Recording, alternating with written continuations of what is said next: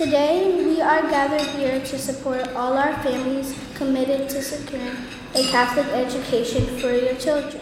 The Foundation of the Roman Catholic Diocese of Buffalo, the independent entity which raises funds to support local Catholic ministry, hosted its annual Catholic Education Luncheon February 6th in Buffalo. From the bottom of my heart, I would like to say thank you, not only from my dad and I, but also a great big thank you from all the families in our Catholic schools that your generosity supports. That's the voice of Jodor Wynne, a fourth grader at St. Joseph University School in Buffalo, welcoming more than 600 guests to this year's event.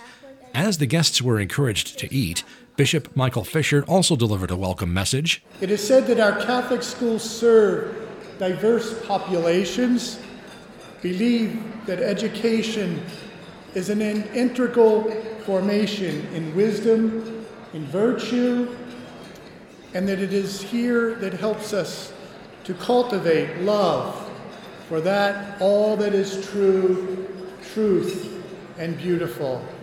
I love you, Lord, and I lift my voice. In between award presentations, more on those in a moment, students and parents offered their remarks on the importance and impact Catholic education has had on their lives. Among those providing testimonials was Jasmine Bauer, a 10th grader at Mount St. Mary Academy. In my experience at my Catholic school, my teachers are always great and kind. They're always there to help students and care about our health and safety. I think that the quality of school and strong academics and the kindness of teachers come best at a Catholic school. I feel like a Catholic education is setting me up for a great future because I will go into life having learned valuable lessons and received great advice on what to do in many situations. Some of what the children are learning in Catholic schools was on display prior to the start of the luncheon. Margaret, a student at DeSales School in Lockport, was programming a wheeled robot to navigate a plotted course.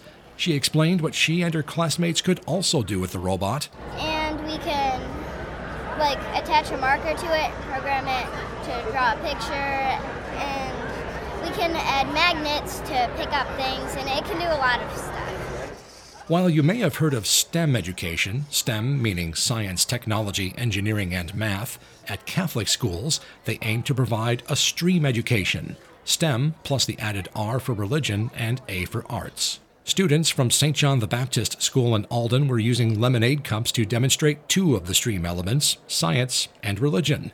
Here are students Brooke and Josie. We have a color-changing lemonade. It's an acid-base reaction. This is the pH, aka acid, and this is the base. When you mix the acid with the base, it causes it to change colors. Another example of an acid-base reaction is baking soda and vinegar. So the yellow is the acid, the blue is the base. They mixed the yellow and blue lemonade together and it actually turns pink. Yes, and it's supposed to resemble when Jesus turned water to wine. And for the record, it was also delicious. I am honored to present you with the... As mentioned a moment ago, the luncheon was highlighted by several award presentations. Amy Habib was one of two recipients of the Champion of Catholic Education Award. She first served on the Catholic Education Board nearly 40 years ago. She and her late husband Halim later established the Habib Family Endowment Fund to support Catholic education. Amy Habib told the audience giving and charity run long and deep within her family. My father, Norman Joseph, lived by the mantra that as much has been given, much is expected. As children, we were urged to help with the various charities which we learned in this classroom. We are expected to practice selfless service, putting the needs of others first in our lives, and having a loving concern for others. My siblings and I continue this tradition of giving with our children, and they have continued it with their children as well. My parents would be very, very proud that 3 generations later we have continued what they began. The other Champion of Catholic Education recipient was Monsignor David LaPuma, pastor and rector at Our Lady of Victory National Shrine and Basilica in Lackawanna.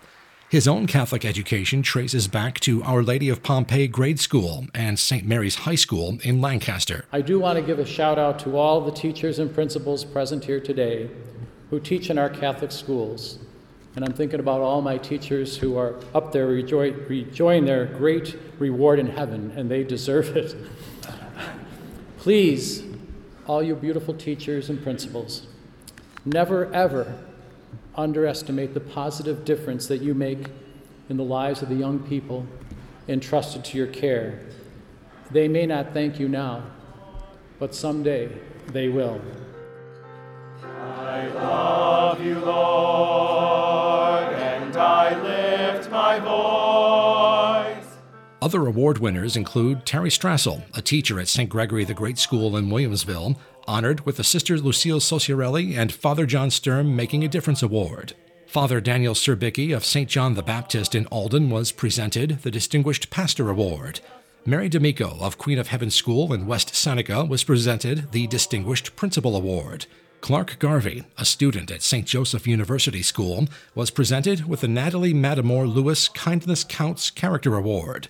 Olivia Sarafalvo, a student at St. Gregory the Great, was awarded the Tim Russert Scholarship for Creative Writing. Carmelina Falzone, a student at St. Amelia School in Tonawanda, won the Joseph S. Fanera Scholarship for Music Enrichment, and Southern Tier Catholic School was named the Christopher Mazurkiewicz Educational Scholarship Fund winner. It is a privilege to support all of you, and every dollar raised here today will support your schools. Also announced at this year's luncheon, the new fund, the Catholic Family Fund. Nancy Gugino, Executive Director of the Foundation of the Roman Catholic Diocese of Buffalo, further explains. In addition to our Emergency Tuition Assistance Fund for families in dire critical need due to an emergent situation, the new Catholic Family Fund will offer the much-needed support to those families who do not qualify for Bison support. Though these families may not be experiencing an emergent situation and may be above the Bison threshold, their struggles and challenges are very real and very crippling.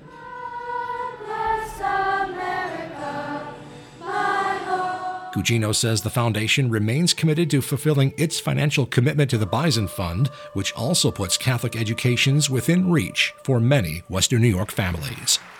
For Western New York Catholic Audio, I'm Michael Mroziak.